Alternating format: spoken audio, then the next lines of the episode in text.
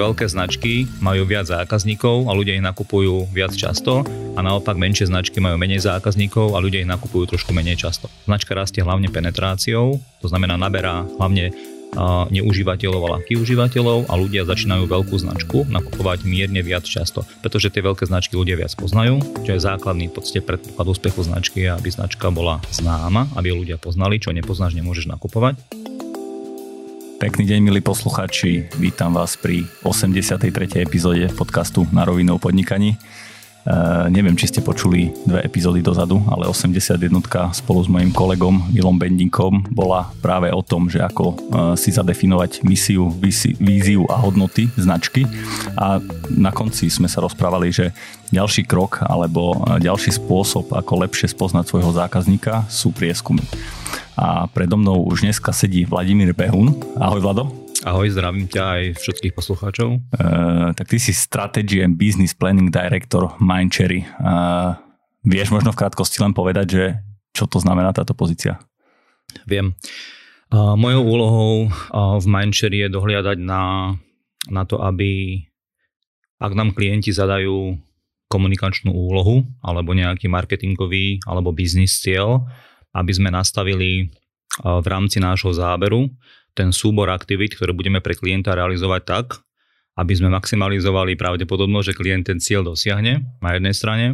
Na druhej strane v záujme klienta sa ho snažíme naplniť pri čo najmenšom rozpočte a najnižšom rozpočte, to znamená, aby investoval Veľmi som háklivý na to, keď hovoria klienti o marketingových výdavkoch, lebo nie sú to výdavky, sú to investície, mm-hmm. sú to peniaze, ktoré klient investuje do nejakých aktivít, aby mu priniesli vo finále nejaký profit. To znamená, aby ten marketingový investment bol čo najnižší pri dosiahnutí uh, cieľov, ktoré nám klient zabriefuje. To znamená, moja úloha je nastaviť tie parametre, tie šúpatka, to znamená uh, súbor tých aktivít, uh, štruktúru tých aktivít, časovanie, intenzitu a tak ďalej spolu s mojimi kolegami samozrejme, tak, aby sme maximalizovali pravdepodobnosť dosiahnutia týchto cieľov.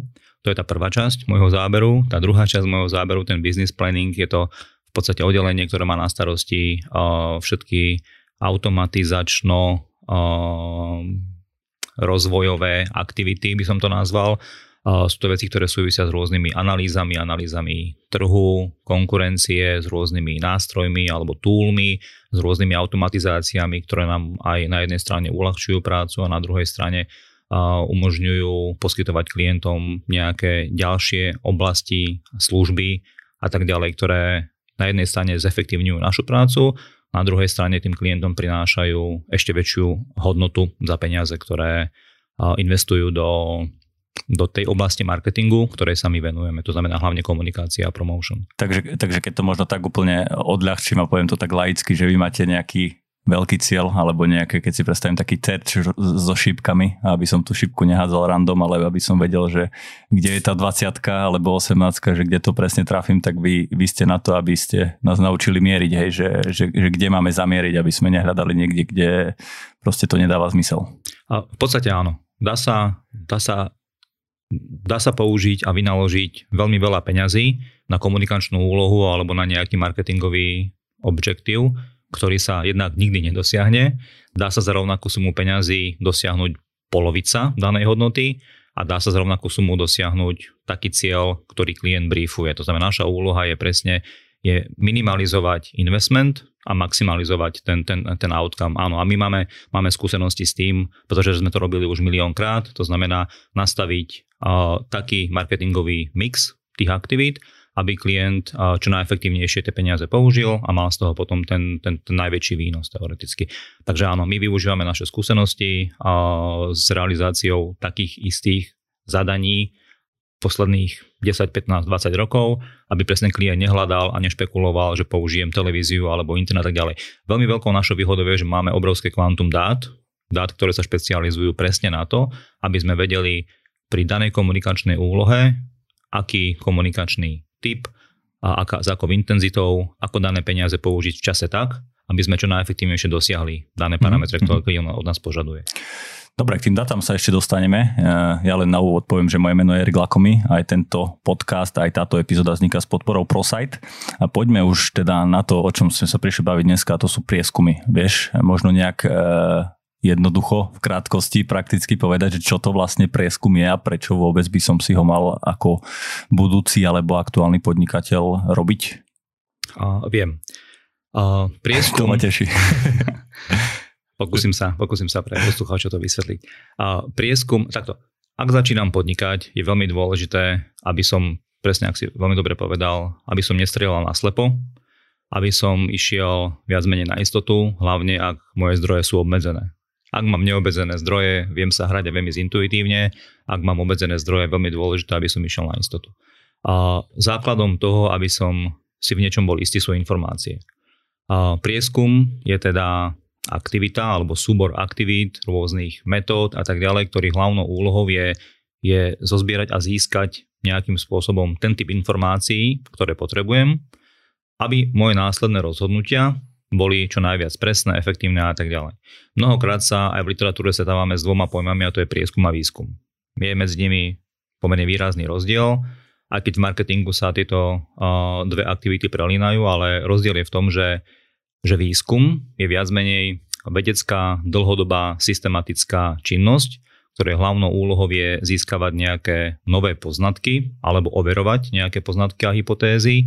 Hovorím, viac menej sa to spája s vedou, s medicínou a tak ďalej, ale aj s mnohými ďalšími oblastiami kultúrno-spoločenského a, a iných oblastí života. Prieskum je krátkodobejšia, trošku povrchnejšia aktivita, kde sa snažíme získať informácie o aktuálnom status quo, to znamená nejakom, nejakej situácii a, a skôr využívame v prieskume, prieskume matematicko-štatistické rôzne metódy, aby sme zistili výskyt ne, frekvencie, nejaké premeny a tak ďalej. A tak ďalej. Čiže veľmi jednoducho výskum je viac vedecká, dlhodobá, systematická, hĺbková činnosť a na druhej strane prieskum je trošku viac povrchnejšie, krátkodobejšie zisťovanie aktuálneho stavu. Možno keď to dáme do tej paraboly, že e, ten výskum je práve možno naše podnikanie, že je to nejaká dlhodobá štúdia, ktorú študujeme a, a začíname možno tým prieskumom, ktorý môže byť ako spustenie nejakého produktu alebo služby. A e, asi v tom výskume vieme e, interpretovať a zistiť nejaké výsledky až po, až po dlhšom období, ako to je v porovnaní s prieskumom, ktorý nám asi dá na začiatku nejaké data a na základe toho my už sa rozhodujeme, že či doľava alebo doprava. Nie? Presne tak. Aj v marketingu prebiehajú dlhodobé výskumy. Mnohí marketéri alebo sú, sú veľkí marketéri, ktorí na základe dlhodobých výskumov a analýzy mnohých dát za dlhé, dlhé roky sú to dáta o výsledkoch rôznych komunikačných kampaní a tak ďalej, vyťahujú z toho a hľadajú v tom na základe výskumu nejaké korelácie, nejaké vzťahy medzi rôznymi výsledkami, medzi príčinami a následkami, ktoré, ktoré následne vznikli. A sú zadefinované aj dokonca aj v marketingu, mnoho ľudí o tom nevie, mnohé zákony, napríklad zákon dvojakej hrozby a tak ďalej, ktoré presne vychádzajú... Čo, čo to znamená, ten zákon dvojakej hrozby, to nepoznamenia? Je to v podstate zákon, ktorý hovorí, že je to paradoxne veľmi jednoduchý zákon, ktorý hovorí, že, že veľké značky majú viac zákazníkov a ľudia ich nakupujú viac často a naopak menšie značky majú menej zákazníkov a ľudia ich nakupujú trošku menej často. Mm-hmm. To znamená, ak značka rastie, tak má značka rastie hlavne penetráciou, to znamená naberá hlavne neužívateľov a ľahkých užívateľov a ľudia začínajú veľkú značku nakupovať mierne viac často. Vo finále ale platí, že v rámci danej kategórie sa všetky značky nakupujú v priemere rovnako často, tie veľké trošku viac často, tie menšie trochu menej často. Pretože tie veľké značky ľudia viac poznajú, čo je základný podstate predpoklad úspechu značky, aby značka bola známa, aby ľudia poznali, čo nepoznáš, nemôžeš nakupovať. A druhý veľký predpoklad je, aby značka bola dostupná fyzicky, mm-hmm ke, keď si ju chcem kúpiť, aby bola tam, kde... Mentálne, to znamená, aby ťa napadla v čase mm-hmm. toho mhm. nákupného rozhodnutia a potom, aby značka bola fyzicky alebo digitálne dostupná. To znamená presne, že ty môžeš značku poznať, ale ak si ho nemáš kde kúpiť, alebo produkt, tak ho nemôžeš kúpiť. A tým pádom značka nemôže rásť. Čiže dva základné predpoklady veľmi jednoduché rastu značky je to, že aby značka rástla, potrebuje byť známa a potrebuje byť dostupná. A ten zákon dvojakej hrozby hovorí, že ak značka znižuje svoju penetráciu, to znamená klesa s market shareom, tak si ľudia aj menej nakupujú. Ak značka rastie, to znamená zvyšuje svoju penetráciu, je viac známa, je dostupná na viacerých miestach, ľudia ju viackrát majú čas, možnosť stretnúť a tým pádom si môžu viac, viac kúpiť. Uh-huh. A podobných zákonov je asi desiatka, ktoré sa vyvinuli z dlhodobého výskumu mnohých, mnohých, mnohých dát a, a tie zákony naozaj v realite platia. Takže ne, nevnímajme výskum len ako medicínsky alebo Jasne. výskum vesmíru a tak ďalej, ale aj v marketingu prebieha neustále výskum a vznikajú z toho rôzne insighty, ktoré sa potom implementujú do aj, aj našej činnosti. Ty si študoval na ekonomickej univerzite, potom si pracoval či už OMD alebo uh, Jandl, teraz momentálne v Mindshare, že uh, keď sa vrátiš ešte možno do tých študentských čas, uh, že pamätáš si aj nejaké tvoje prvé výskumy alebo prieskumy, ktoré si ešte na ekonomickej robil, alebo vtedy si, vtedy si vôbec nevedel alebo netušil, že budeš v tomto, v takomto nejakom v takejto nejakej oblasti pôsobiť? V rámci môjho štúdia na obchodnej fakulte sme mali aj a, predmet, alebo niekoľko, tuším, semestrov štatistiky. A, mali sme predmet výskum alebo prieskum trhu. Tam sme začínali s takými jednoduchými, iba modelovanými situáciami. A ak sa správne pamätám, tak môj prvý prieskum trhu bol na diplomovej práci, kde som si presne vybral a uvedenie, téma mojej diplomovej práce bola, že uvedenie produktu na trh a jeho akceptácia slovenským spotrebiteľom. Ja som vtedy čerstvo prišiel druhýkrát z Work and Travel z Ameriky a som si sem doniesol kolobežku. To bol rok 2001. Vtedy na Slovensku ešte dospelí ľudia nechodili na kolobežke. A považovalo sa to dospeli a... za bláznovstvo. Aj moji známi, aj moja rodina hovorili, že nehambíš sa chodiť na kolobežke, to je, to, na tom chodia deti.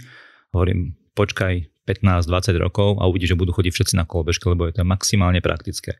Takže zatiaľ som sa vozil iba po chodbách internátu a tak ďalej, ale faktom je, že uh, súčasťou mojej diplomovej práce bol aj dotazník, to znamená, či a akým spôsobom ľudia majú, a to bola taká ako keby prvá dnešná consumer journey, kde som skúmal, ako ľudia vnímajú tento produkt, a aký je potenciál jeho uplatnenia na trhu, a čo by ľudia na tom produkte chceli mať, ako by ho využívali a tak ďalej a tak ďalej.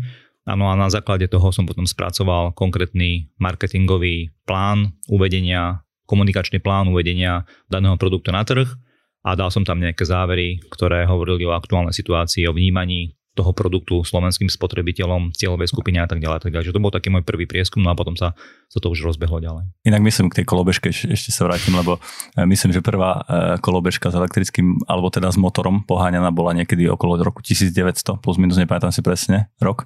A to je presne akože taký dobrý príklad toho, že vtedy sa to vôbec neuchytilo. Myslím, že to bola aj žena, čo to vymyslela a, a vôbec sa to neuchytilo. A nakoniec po plus minus 100 rokoch je z toho extrémny fenomén teraz a všade vidno kolobežky, tak možno, že nie je, nie je zlé akoby vymyslieť nejaký produkt, len je otázka, či je na to ľudstvo a celkovo trh pripravený, tak možno práve tie prieskumy sú cesta, ako to zistiť, že či ten produkt e, vôbec má potenciál alebo nemá. Určite áno, ja sa ešte vrátim do mojej kolobežky, ktorú som si priniesol zo štátov. Doteraz na nej môj syn jazdí, na pump a kade kde, doteraz je bez chyby bola pomerne drahá, bola celá alumíniová a tak ďalej, pomerne známej značky, ale prešlo 21 rokov a doteraz a pravdepodobne ešte možno, že deti môjho syna budú na tej kolobežke jazdiť. Od toho času už má môj syn asi, ja neviem, piatú freestyleovú a tak ďalej ale fakt to bola dobrá kolobežka a dokonca som na nej prišiel na prezentáciu diplomovej práce na štátnice, učiteľka sa pýtala, alebo profesorka teda, a tuším strážovská, že toto sem priniesol a na čo. Mám, že to je ukážka a pomôcka na obhajobu mojej diplomovej práce. Takže vtedy som v obleku z Horského parku. A tak môžeš e, konec koncov e, ďakovať svojej kolobežke za to, že si kde si. Pravdepodobne, ja. No dobre, ale keď už sme na tej akademickej pôde, e, ja by som chcel na začiatok trošku taký slovník základných pojmov. Určite, keď hlavne z politických debat je veľmi známe také slovné spojenie, že reprezentatívna vzorka a nám odhalila takýto a takýto prieskum. Vieš vôbec e, nám povedať, že čo je to tá reprezentatívna vzorka, lebo ja si nad tým stále lámem hlavu, že, že, že, že, že či je to 800 ľudí, alebo je to 1000, alebo čo sú to tie kľúčové faktory, že čo to určuje tú, tú vzorku. Ja by som sa ešte predsa len vrátil jeden krok naspäť uh-huh. a uvidel ešte do obrazu poslucháčov. My v prieskumoch teoreticky môžeme pracovať s dvoma druhmi informácií. Sú to primárne a sekundárne informácie. Začnem od konca. Sekundárne informácie sú tie, ktoré už niekde existujú, niekto ich zozbieral, niekde ležia, môžu to byť naše staré prieskumy alebo výskumy a pracujeme s niečím, čo už existuje a tie dáta iba analizujeme. Uh-huh. Potom sú primárne informácie alebo prieskum zameraný na získavanie primárnych dát a to sú dáta, ktoré nemáme, veľmi často nemáme a sú to dáta, ktoré, ktoré sa snažíme zozbierať. Základnými druhmi toho primárneho výskumu alebo prieskumu sú potom dopytovanie, pozorovanie a experiment. Čiže ak sa bavíme o tej, o tej vzorke a tak ďalej, o veľkosti tej vzorky, tak sa bavíme v podstate o vzorke pri dopytovaní. Čiže takže dopytovanie je jeden zo základných alebo jedna zo základných metód toho primárneho výskumu, kde sa snažíme získať informácie, ktoré nemáme. A budeme sa ďalej potom rozprávať, základným predpokladom vôbec realizácie výskumu alebo prieskumu je to, aby sme mali najprv nejakú informačnú potrebu, nejaký cieľ, čo tým prieskumom alebo výskumom chceme dosiahnuť a tak ďalej a tak ďalej. Čiže budeme sa baviť o, hlavne o dopytovaní ako o metóde primárneho výskumu. Že to je klasicky, že otázka, odpoveď, hej? Zase. Pri prieskume alebo výskume je veľmi dôležité, aká je aktuálna úroveň znalosti existujúceho problému. To znamená, ak len niekde začíname, máme nejakú hypotézu napríklad, niečo si myslíme, tak potom existujú, alebo tie metódy primárneho výskumu sa delia na také dve základné skupiny, a to sú že kvalitatívne a kvantitatívne. Kvalitatívne sú také, kde naozaj tá miera poznania existujúceho problému je nízka a ide nám o, o nazbieranie informácií, ktoré sa týkajú rôznych otázok týkajúcich sa motivácie, rôzne psychologické aspekty, o rôznych postojoch, o vedome, alebo skúmame vedome, nevedome príčiny správania sa a tak ďalej. Ideme veľmi do hĺbky, pretože máme málo informácií, pomerne málo informácií o probléme. Nevýhodou takéhoto alebo toho kvalitatívneho prieskumu alebo výskumu je to, že robíme ho na pomerne obmedzenom rozsahu a nie stále úplne vieme zo všeobecniť tie výsledky, ktoré máme a extrapolovať to na celú populáciu. Veľakrát sa výsledky toho kvalitatívneho prieskumu potom použijú ako nejaké predpoklady do kvantitatívneho prieskumu. A to sa dostávame v tom, k tomu druhému typu a k tej druhej, druhej metóde, ktorá sa používa, ak už o danom probléme máme viac informácií a v tom kvantitatívnom prieskume potom si iba overujeme platnosť základných súvislostí, skúmame ich výskyt, frekvenciu ich výskytu, pravdepodobne nejaké, nejaké vzťahy medzi premenými a tak ďalej a tak ďalej. Čiže dopytovanie je, je metóda primárneho výskumu a robí sa, ako som už správne povedal, na nejakej vzorke. Pri definovaní veľkosti tej vzorky sú dôležité také, by som povedal, tri štatistické termíny a to je interval spolahlivosti, miera sebavedomia a štatistická chyba. Vrátil si ma teraz naspäť eh, tiež na ekonomickú univerzitu. Musím takto povedať, že ja som štatistiku trošku akože opísal, takže môžeš mi ma, ma uviezť naspäť do, to, do týchto termínov. Asi sme v podobnej skupine, čo sa týka lásky k štatistike. Ja som neopísal, ja som sa ju ako poctivo učil, ale sú aj iné oblasti mojej práce, ktoré mám oveľa radšej. Ale uh, veľmi vo všeobecnosti a polopatisticky v podstate chceme, uh, ak chceme zistiť výskyt nejakej premenej, alebo myslím si priemerné výdavky domácnosti na nejakú spotrebu v celej populácii dospelých ľudí na Slovensku, tak by sme veľmi, veľmi jednoducho v úvozovkách mohli napísať každému do e-mailovej schránky, nech nám pošle koľko míňa na potraviny a urobili sme z toho priemer a zistíme nejaký priemer. Keďže to není úplne reálne, potrebujeme, a ten údaj potrebujeme z nejakéhokoľvek dôvodu, tak by sme daný prieskum chceli robiť na nejakej vzorke.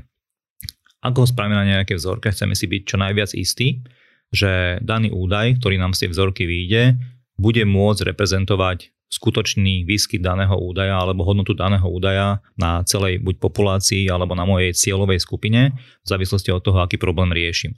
A čím presnejší chcem byť v preklade, tým väčšia tá vzorka by mala byť. My veľ, veľ, veľakrát pracujeme uh, s mierou spolahlivosti 95%, pracuje sa od 90 do 99, to znamená, chcem na 95% byť ako keby hodnoverný alebo si istý, že to, čo namerám na mojej reprezentatívnej vzorke alebo na vzorke, na ktorej robím prieskum, že takýto údaj by mi vyšiel aj na celej populácii. No a potom druhý veľmi dôležitý údaj je tá štát... Môžem sa tomu ešte len spýtať, že, že ako sa určí to percento, že či to je 90 alebo 95 alebo 90. To sa nastavuje. Existuje vzorec, ktorým sa počíta veľkosť vzorky a čím presnejší chceš byť, tak e, tým vyššie percento zadávaš do toho vzorca, do tej formuly a tým väčšia vzorka z veľkosti celej populácie alebo z tej cieľovej skupiny, ktorú chceš skúmať, e, ti vypadáva. To znamená, že my pracujeme s tým, že na 95% si chceme byť istí, tá miera spolahlivosti je 95%, to je taký štandard v štatistike, si chceme byť istí, že to, čo nameráme, sa bude vyskytovať na celej cieľovej skupine, či už je to celá populácia, či sú to všetci muži, všetci ženy a tak ďalej. No a potom je tam ešte štatistická chyba, tá nám hovorí o tom, že ak nameráme nejakú hodnotu, tak sa dostávame do nejakého intervalu spolahlivosti, to znamená, že ak je výsledok 20, tak v závislosti od toho, akú veľkú vzorku versus celá tá báza máme, tak ten výsledok sa môže pohybovať v intervale od minus x do plus y. To znamená, že ak je hodnota 20, tak to môže byť pri nejakej veľkosti štatistickej chyby napríklad 3%, od 17 do 23. Čiže na 95% som si istý, to je tá miera spolahlivosti, že výsledok, ktorý namerám, sa bude pohybovať v tom intervale spolahlivosti od 17 do 23%. A my potom si, si definujeme, aký ten široký interval by mal byť, aby to bolo samozrejme, lebo jeden z základných princípov marketingových prieskumov alebo výskumov je ten, že náklady na ten prieskum by nemali byť vyššie ako tie potenciálne výnosy z toho. To znamená, ak by sme chceli byť na 100% presný, uh, tak by sme museli mať pomerne veľkú vzorku nie úplne stále máme také veľké panely, bolo by to finančne pomerne nákladné a tak ďalej. Čiže vo všeobecnosti my použijeme ten interval alebo mieru spolahlivosti 95% a pracujeme s takými vzorkami, aby, aby tá štatistická chyba bola niekde na úrovni okolo plus minus 2%. To znamená, že ak má byť nejaký výsledok a tak ďalej. Ono, veľkosť tej vzorky ešte závisí od toho, ako granulárne my budeme chcieť k tým výsledkom, ktoré budeme zisťovať, pristupovať. To znamená, že ak sa pýtame na veľkosť výdavkov slovenskej populácie do, napríklad do potraviny alebo na potraviny, tak potrebuje, budeme potrebovať menšiu vzorku, lebo nám to budú odpovedať všetci. Ale ak budeme skúmať slovenskú populáciu a budeme chcieť vedieť, ako sa k nejakej premenej budú stavať muži od 18 do 25 rokov v Žilinskom kraji, tak tam pravdepodobne napadá hrozne málo ľudí a ten výsledok nebude až tak úplne presný. To znamená, musíme zväčšovať vzorku, aby aj v tých malých subsegmentoch sme nazbierali dostatočný počet ľudí na to, aby tie výsledky, ktoré budeme zisťovať, alebo tie, tie hodnoty, boli čo najpresnejšie. To znamená, čím menej ľudí nám bude na otázky v rámci dotazníka odpovedať a budeme chcieť byť aj v tých granulárnych hodnotách čo najpresnejší, tým väčšia by tá vzorka mala byť. Ak sa bavíme o výskume alebo prieskume na slovenskej populácii, vo všeobecnosti pri týchto hodnotách, o ktorých som hovoril, nám stačí vzorka okolo od 600 do 1000 ľudí. To sa presne chcel spýtať aj teda v nadväznosti na tie politické prieskumy, že keď chceme vyhľať, vedieť, že či vyhra voľby, ja neviem, červený e, alebo modrý, nedaj Bože zelený, že treba, že na 95% spolahlivosti, ja nemusím teraz ze 5,5 milióna ľudí osloviť 95%, že, že čo je to číslo alebo koľko je tých ľudí, ktorí nám e, dajú tú reprezentatívnu vzorku a možno ešte, že na Slovensku, ja neviem, či sa do toho rátajú nejaký, nejaké akože e, občianstva, že to sú Slováci, nejaká vzorka, dajme tomu Maďarov žijúcich na Slovensku, takisto Romov, že ako sa to, to celé namieša dokopy. Druhý dôležitý parameter, jedna vec je veľkovzorky, ako si správne povedal, a druhá vec je štruktúra tej vzorky. Aby bola vzorka reprezentatívna, musí byť tak vyvážená v určitých parametroch, ktoré sú dôležité pre prieskum, aby tie, tie parametre korešpondovali alebo boli rovnaké ako zastúpenie danej vzorky celej populácii. To znamená, že my keď robíme prieskum a, a máme cieľovú skupinu X, tak väčšinou nastavujeme reprezentatívnosť tej, tej vzorky na ten prieskum podľa zastúpenia demografických faktorov v populácii. To znamená, v danej našej vzorke, v tom enku, v tom paneli, bude rovnaké zastúpenie z hľadiska pohľavia, z hľadiska veku, z hľadiska regiónu, z hľadiska miesta, veľkosti bydliska. To sú tuším tie najčastejšie demografické faktory, ktoré si kvótujeme uh-huh. a na základe nastavenia kvót nám do, tej, do toho NK, do tých tisíc ľudí alebo do tých XY ľudí, aká veľkosť je tá, tej vzorky, nám padajú ľudia. Ak sa nám nazbiera dostatočný počet napríklad mužov, tak už ďalší panelisti, ktorí sa prihlásia a chcú na prieskum odpovedať, sa už do tej vzorky nedostanú, lebo chceme mať vyvážený, vyvážené pohlavie aj v našej vzorke, aby tá naša vzorka bola kebyže zmenšení na celej populácie. A toto je presne to, čo si v začiatku hovoril, že, že možno jeden z problémov, že ak si chcem doma na kolene robiť prieskum, stane sa, že ak ho posielam kamarátom a idem uvádzať na trh kváskový chlebík a pýtam sa mojich kámošov na volejbale, že či o neho budú mať záujem a koľko by za ňo zaplatili, tak môže sa stať, že mi na to budú odpovedať len muži, ale vo finále ten cieľový zákazník toho kváskového chlebíka môžu byť aj ženy alebo vo väčšine ženy a výsledky toho môjho mini prieskumu, na ktorým odpovedali kamaráti z volejbalu, nemusia byť úplne pravdivé, mm-hmm. alebo nemusím dostať taký záver, ktorý by som potom mohol použiť na to, aby som rozbehol podnikanie, zainvestoval do neho, lebo pravdepodobne tie insighty a tie vstupy dátové, ktoré budem mať, nebudú relevantné, ale mi na to neodpovedala relevantná skupina ľudí. To znamená, jedna vec je veľkosť tej, tej vzorky, druhá vec je jej štruktúra, alebo aby tá vzorka bola reprezentatívna, musí splňať nejaké parametre a mnohokrát tie v úzovkách doma robené prieskumy toto nedokážu docieliť alebo zabezpečiť a preto je dobré, ak prieskum používam na získanie nejakej dátovej potreby, od ktorej bude závisieť väčšia investícia, aby tie dáta som mal čo najspolahlivejšie a správne namerané. To, aké si meráš teplotu teplomerom, ktorý nefunguje a zistuje, či si chorý alebo nie si. Podobne, ak mám zlú vzorku, nie je reprezentatívna, tak tie výsledky môžu byť skreslené a potom ak na základe toho budem v mojom marketingovom pláne sa rozhodovať o investícii doprava alebo doľava, alebo hore alebo dole, môžem sa rozhodnúť zle, odbočím na križovatke nesprávnym smerom a tie peniaze vo finále stratím. To je, to je možno dobrý si dal aj príklad s tým uh, kváskovým chlebikom. Môžeme sa baviť aj v takejto rovine, nech to je čo najviac praktické. Že ja dajme tomu som napiekol skvelý chlieb, myslím si, že môže byť lepší ako 95% ľudí, ktorí sa podobnému segmentu venujú, ale ja mám možno nejakú domnienku, že ten chlieb budú kupovať e, ženy vo veku, ja neviem, 30 až 50 rokov, ktoré sú, dajme tomu, nejaké matky, deti, ktoré akože držia tú kasu domácu, robia nákupy. Že, ale môže to byť úplne inak, že ako ja e, vôbec zistím, že koho sa mám pýtať a že kto je tá moja cieľová skupina? Uh, dobrá otázka. Uh, marketingová teória hovorí, alebo ja som zástancom mass marketingu a on hovorí, že mali by sme komunikovať uh, ku celej kategórii. To znamená k ľuďom, ktorí nakupujú pečivo. Uh-huh. Potažmo ľuďom, ktorí nakupujú kváskové pečivo, ak nakupujú len to. Ale vo finále takisto marketingu platí, že každý nakupuje v podstate všetky značky a ďalší zákon paradoxne marketingu hovorí, že ľudia nakupujú všetky značky a zastúpenie na portfóliu značiek, ktoré nakupuješ, závisí od veľkosti danej značky na trhu. Nakupuješ viac veľké značky a menej nakupuješ menšie značky. Lebo tie väčšie značky viac poznáš, opäť sa vraciame k úvodu, a tie väčšie značky sú viac dostupné. To znamená, nájdeš ich na viacerých miestach. To znamená, nie je úplne efektívne komunikovať len na nejaké mikrosegmenty, ale ideálne je sa zamerať s komunikáciou a s budovaním znalosti toho tvojho nového chlebíka na, celých, na celú kategóriu, to znamená ľudí, ktorí nakupujú pečivo.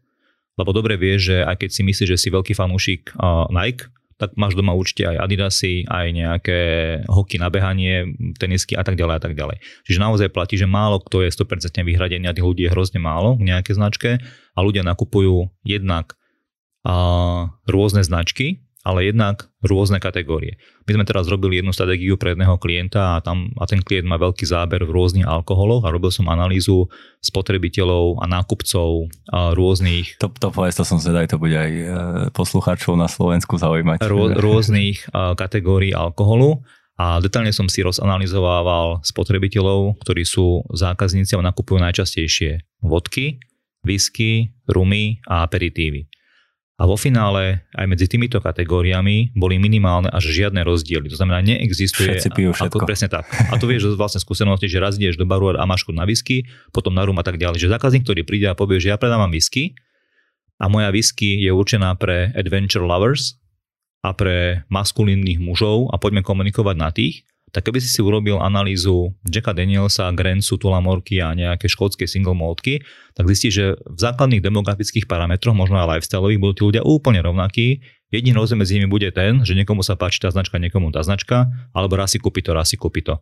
To znamená, špecifikovať úzko len cieľovú skupinu ľudí, ktorí milujú kváskové pečivo je neúplne správne, lebo značka rastie, sme si povedali, s penetráciou. To znamená, čím viac zákazníkov máš, tým viac môžeš rásť.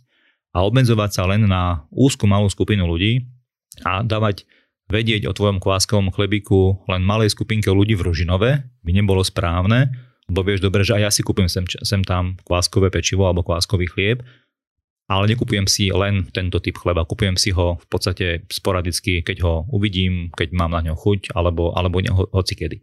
To znamená, že veľmi dôležité je zadefinovať si hlavne kategóriu a zadefinovať si svojho cieľového zákazníka ale správne, nie, to sa volá, že neovertargetovať, to znamená neobmedzovať sa v tej, uh, v tej, v tej mase ľudí alebo v tej, tej cieľovej skupine, ale byť čo najširší, lebo a opäť teória, ak by si si pozrel štruktúru spotrebiteľov akejkoľvek značky, na základe opakovaného nákupu alebo purchase frequency, tak by si zistil, že najväčšie percento ľudí akejkoľvek značky sú very occasional alebo light buyer, to znamená ľudia, ktorí si nakupujú danú značku len niekoľkokrát do roka.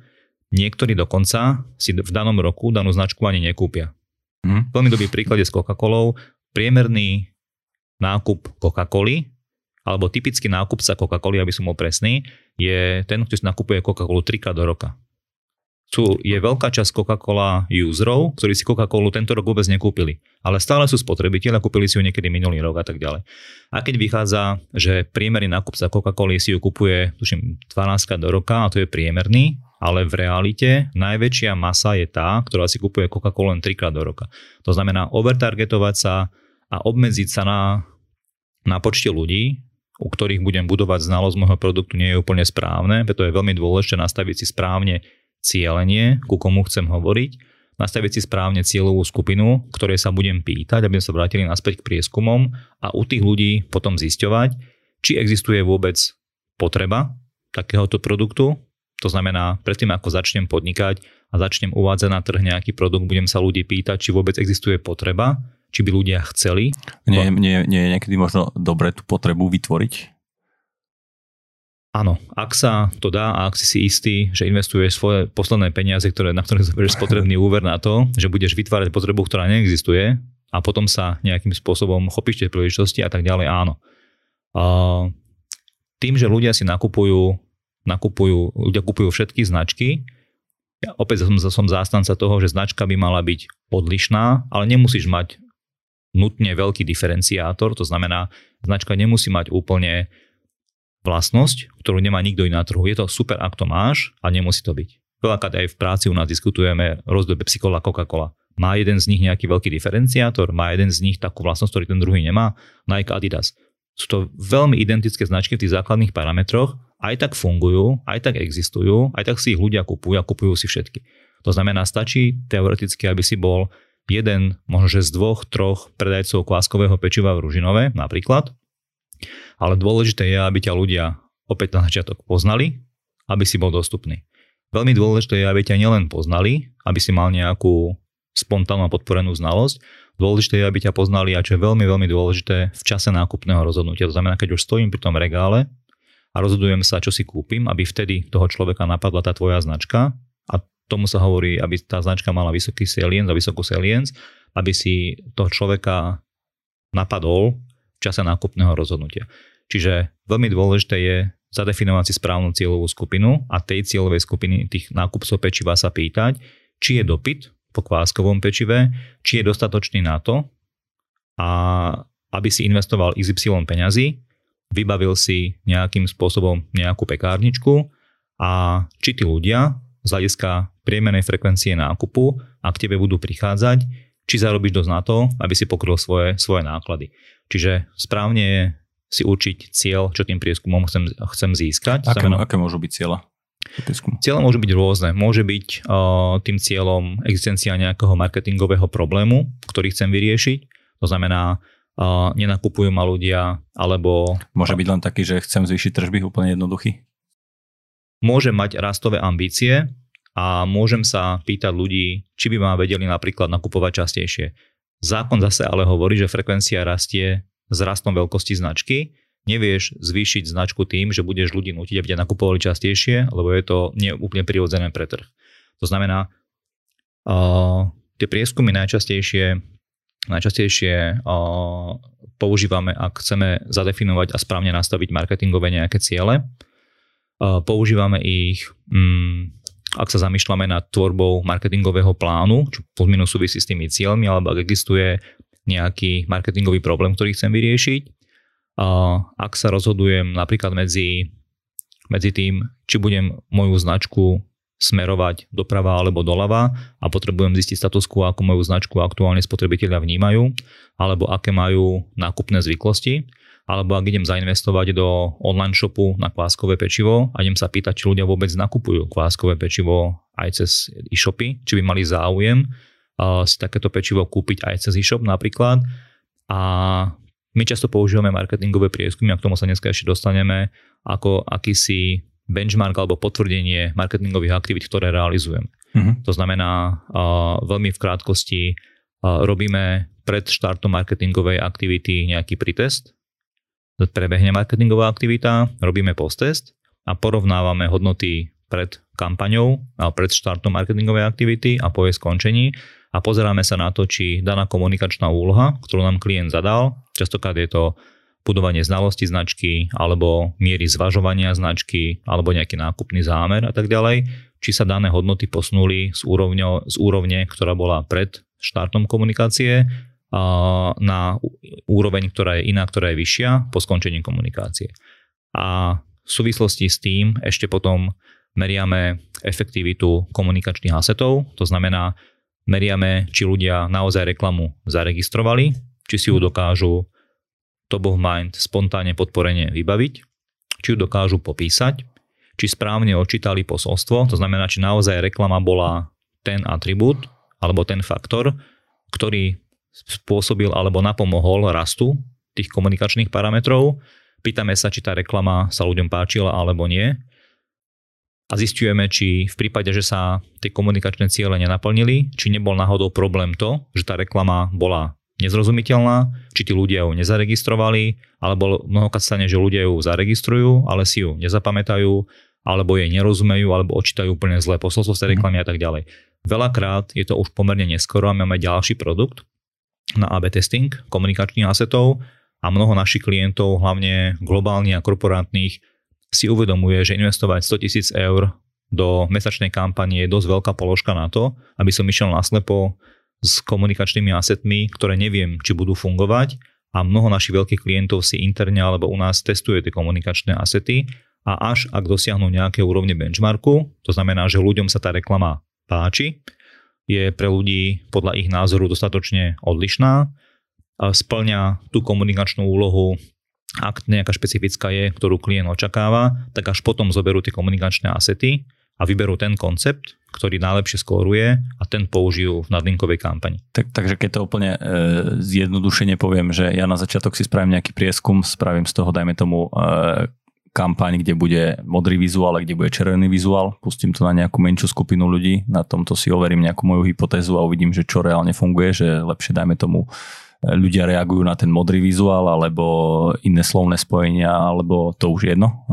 A potom ako keby dám viacej peňazí do, do toho Bčka alebo do Ačka a tým pádom aj šetrím, šetrím náklady a, a tá investícia je oveľa efektívnejšia. Ako by som to dal hneď na začiatku za 100 tisíc eur a neviem si overiť možno to, čo, čo, som, čo som zistil tým AB testom. Presne tak. Veľká výhoda je u klientov, ktorí realizujú online komunikáciu, ale hlavne výkonnostnú. To znamená, že v digitále v online vieš pustiť 17 banerov a testovať, ktorý ti najlepšie funguje. Mnohokrát ale my máme, máme komunikačné aktivity briefované od klienta, ktorých hlavnou úlohou je budovanie znalostí a tam ťažko pri baneri zistíš, či ten alebo ten banner na základe rôznych dostupných výkonnostných nejakých KPIs funguje lepšie alebo nie alebo engagement nie je úplne ten parameter, ktorý sleduješ pri Evernesse, tak v televízii toto neplatí, alebo sa to nedá. To znamená, hlavne televízia stojí oveľa viac peňazí, teoreticky, v globále, ak robíš 4 alebo 6 týždňovú kampaň. To znamená, na rozdiel od digitálu ja neviem pustiť pár televíznych spotov a nejakým spôsobom testovať, či mi tá reklama funguje alebo nie, alebo či donáša, alebo či buduje ten atribút na značke, ktorý ja chcem, alebo či mení nejakým spôsobom pozicioning značky a tak ďalej Takže veľmi dôležité je hlavne pri veľkých nadnárodných kampaniách s offlineovými komunikačnými kanálmi si tie komunikačné asety nechať otestovať, presne ako si povedal, použiť modrý, zelený, viac emóciou, menej emócie, s tým hercom, s takým hercom, s väčšou dávkou humoru, s menšou dávkou humoru a tak ďalej. XY ich mám a na základe výsledkov a parametrov jedného z našich produktov my potom klientovi odporúčime, že použite tento komunikačný asset alebo túto skupinu asetov, čo je veľmi dôležité.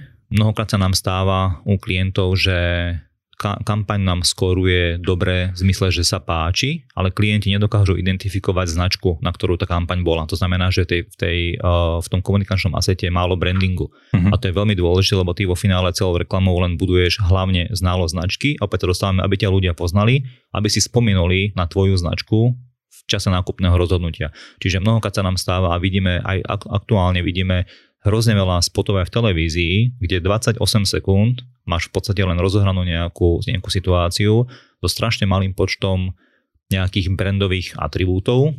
Takže treba tam dávať loga, hej? A až na konci v po, poslednej sekunde vyskočí nejaký picture a tak ďalej. A, a, a dokonca tie spoty mnohokrát sme robili, robili test kreatív, respektíve analýzu kreatívnych materiálov v jednej kategórii a videli sme 3 alebo 4 spoty, kde väčšina spotu sa odohrávala v obývačke na gauči bez akéhokoľvek loga a až na konci vybehol nejaký pek, ktorý povedal, o akú značku ide, mm-hmm. o aký mhm. produkt ide a tak ďalej. Čiže je veľmi dôležité, aby tá naša komunikácia bola odlišná a potom existuje XY ďalších rôznych návodov a manuálov, ako by mala kreatíva vyzerať, aby splnila to, čo vo finále splniť má a tak ďalej. A hovorím, vo Vlaj Media je to ťažké robiť za pochodu, je veľmi dôležité si to nechať otestovať u nejakej agentúry ešte pred tým, ako investuješ peniaze.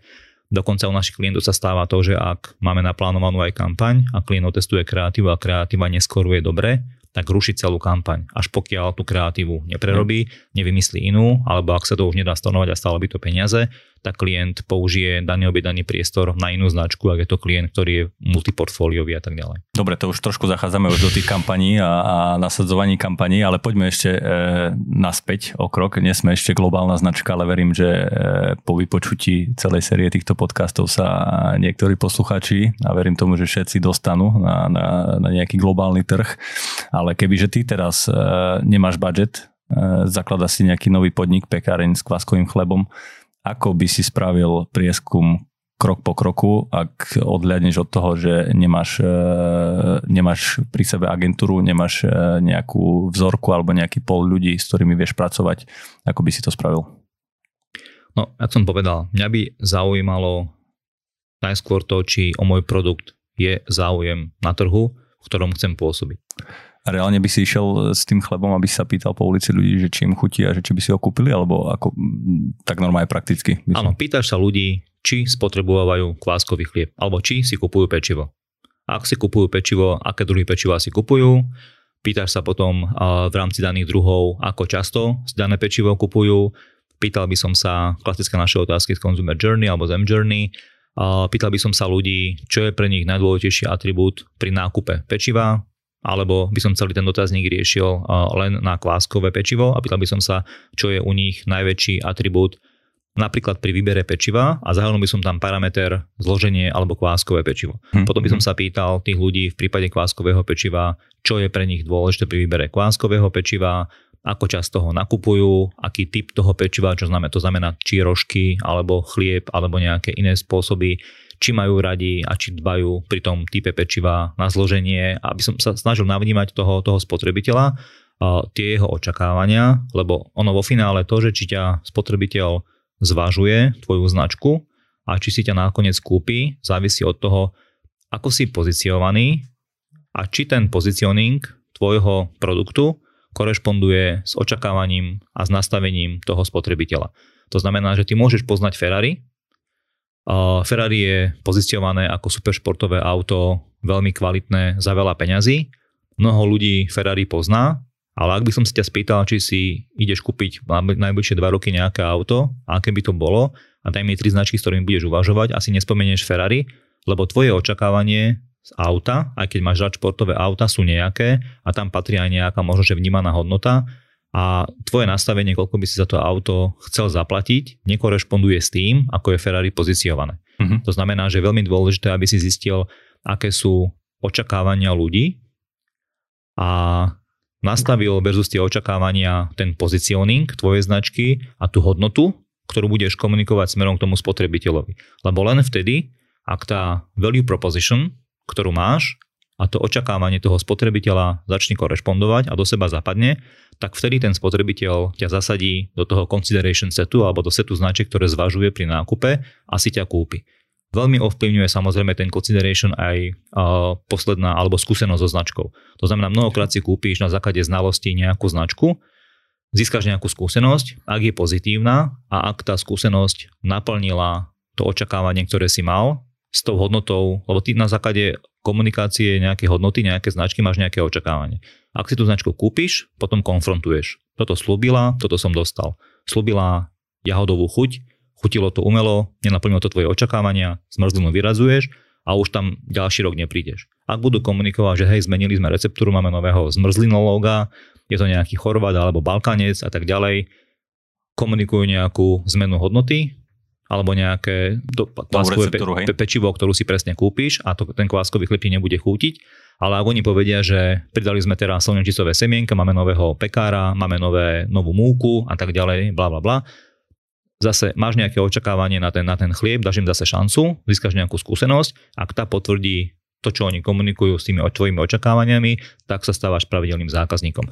Čiže pýtal by som sa ľudí, kto, čo sú pre nich tie najväčšie hodnoty, ktoré by očakávali od toho pečiva, Možno, že by som sa tých ľudí takisto pýtal na nejakú cenovú senzitivitu. To teraz tiež robíme. To znamená, koľko by ste boli ochotní zaplatiť za kváskový kilový chlieb napríklad a tak ďalej. Uh-huh. Aby som vedel, aká je tá cenová parita ľudí, lebo o každej kategórii aj človek má nastavenú nejakú cenovú paritu. Ty vnímaš nejakú hodnotu nejakého produktu a sám dobre vieš, že ak uh, hodnota, vymyslím si, sauny prekročí nejakých pomyselných 5 eur a začnú za ňu pýtať 10, tak už tam nepôjdeš, lebo ti nestojí tá sauna, ten hodinový pobyt za tých 10 eur a buď hľadaš alternatívu, alebo tie peniaze minieš niekde inde. Čiže by som sa pýtal naozaj ľudí, že akú, akú, aká je ich cenová senzitivita, aká je ich predstava peňazí, ktorú by boli ochotní zaplatiť za, za tú kváskové pečivo Pýtal by som sa ľudí, či majú radi, vymyslím si, rôzne atribúty toho, toho produktu, vakuovo balené, čerstvé, každý deň a tak ďalej a tak ďalej.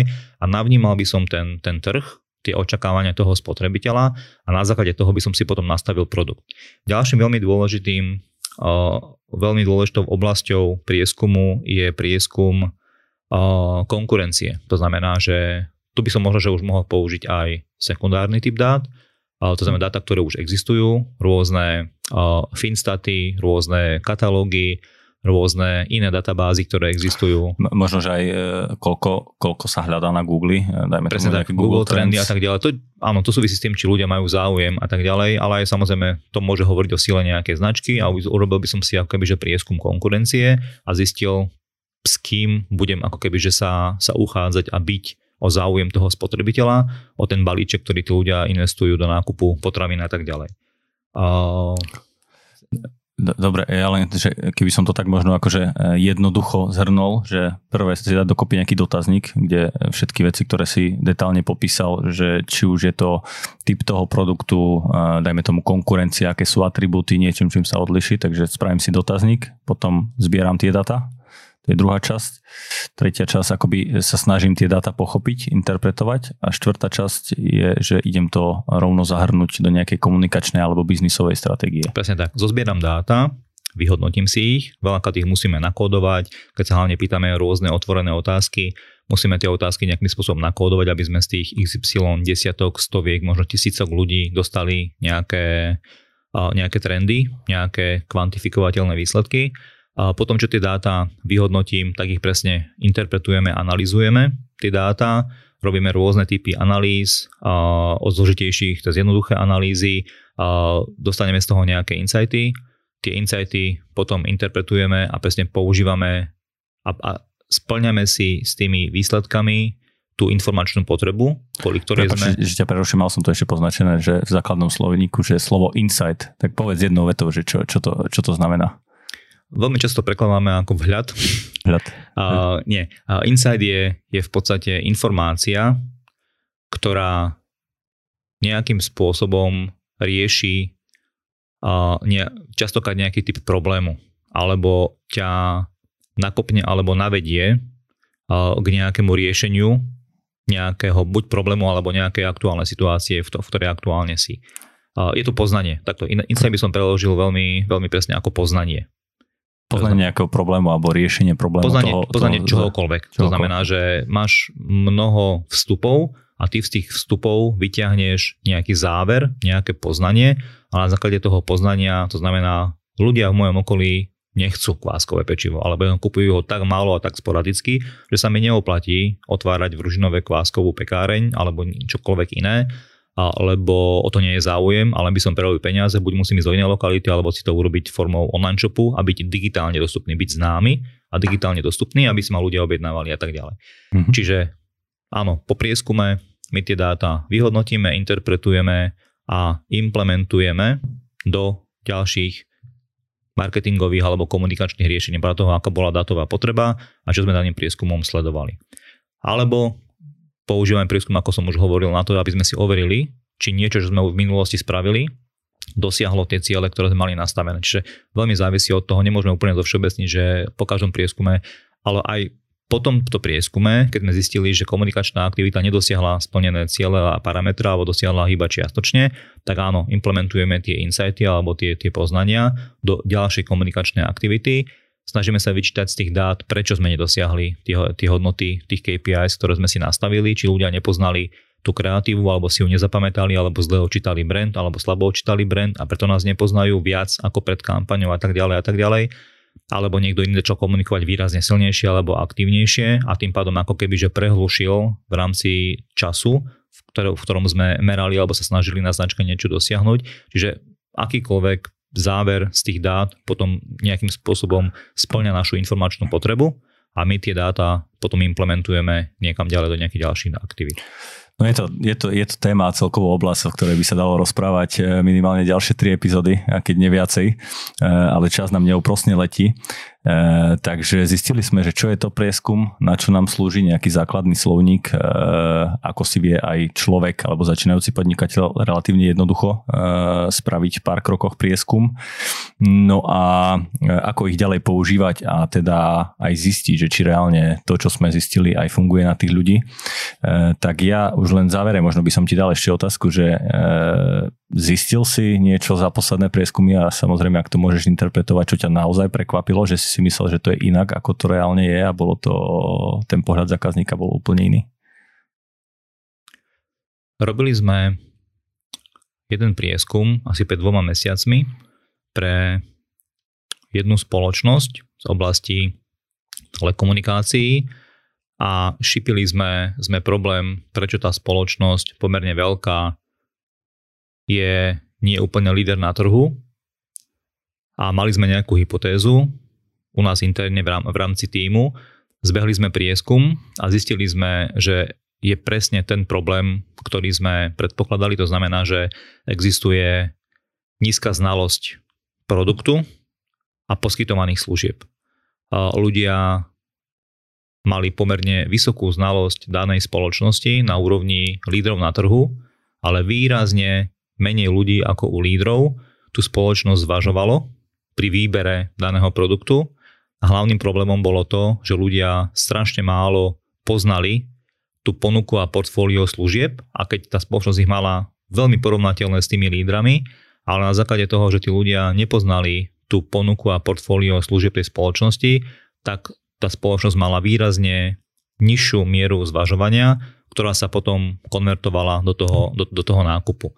Nebolo nič také, čo by som povedal, že bolo šokantné, čo by sme, lebo nerobíme za peniaze fancy veci, ktoré nás zaujímajú, ale robíme v podstate to, na čo nás briefujú naši klienti. Ale na základe napríklad analýz ma veľmi prekvapilo, že tí, čo pijú vodku, sú presne rovnaké ako tí, čo pijú whisky alebo rum. minút, takže... To prekvapilo aj mňa, ale tak na druhej strane na Slovensku ma to neprekvapuje.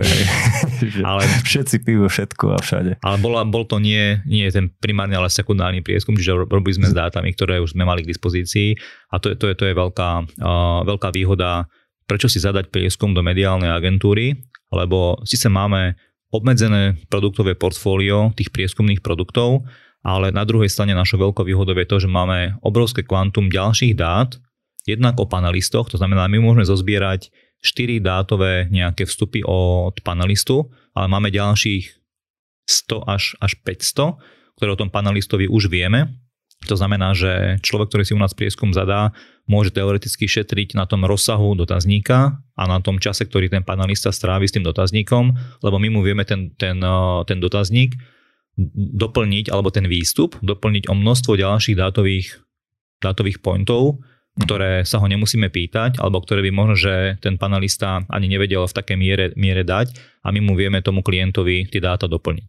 Druhá naša veľká výhoda je, eh, že my máme my vieme, vieme tie, tie výsledky tých prieskumov interpretovať vo veľa širšom kontexte ako klasické profesionálne výskumné agentúry.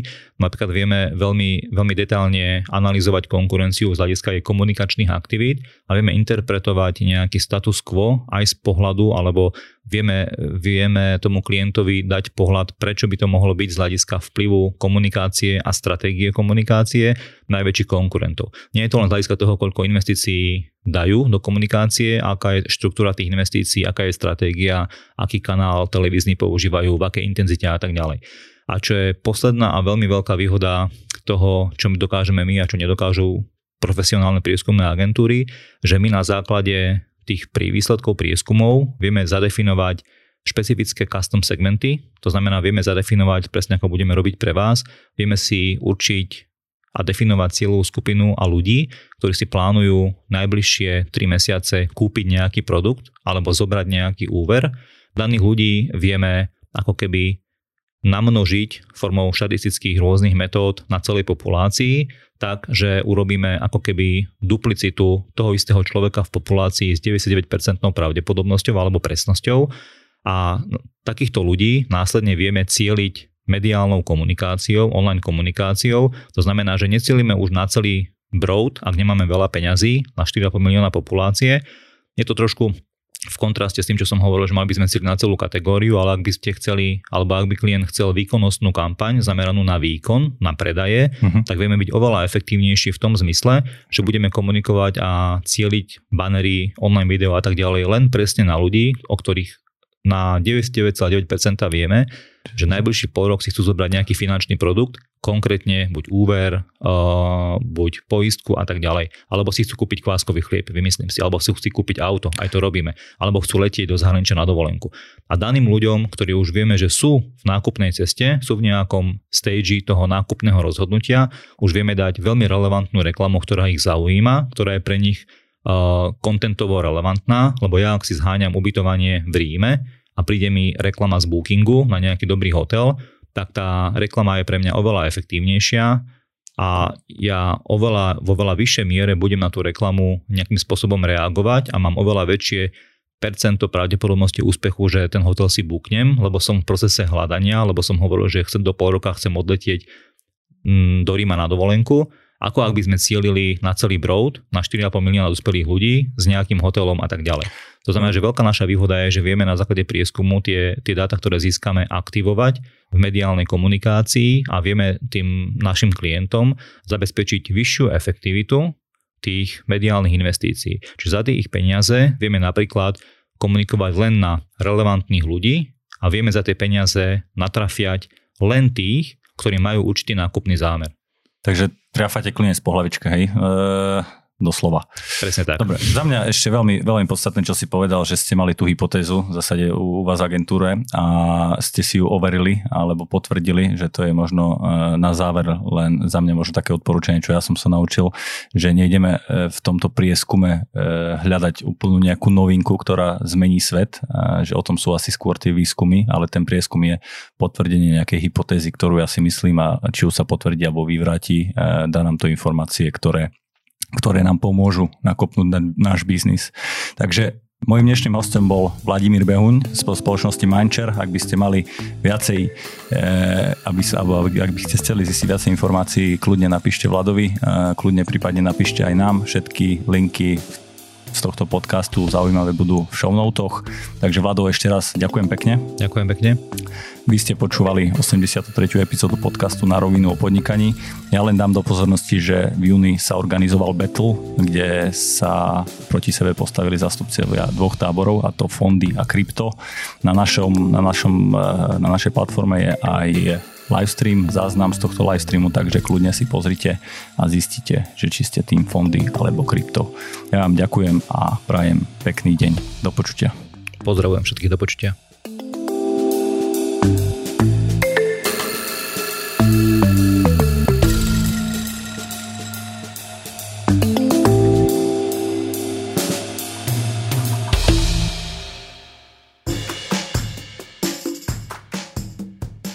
Počúvali ste na rovinu o podnikaní. Dvojtýždenný podcast spoločnosti ProSite Slovensko. Podcast na rovinu o podnikaní nájdete vo vašich mobilných podcastových aplikáciách alebo na streamovacej službe Spotify, ale aj na webe www.narovinu.online. Strich a produkciu zabezpečila spoločnosť Button Media. Do počutia o dva týždne.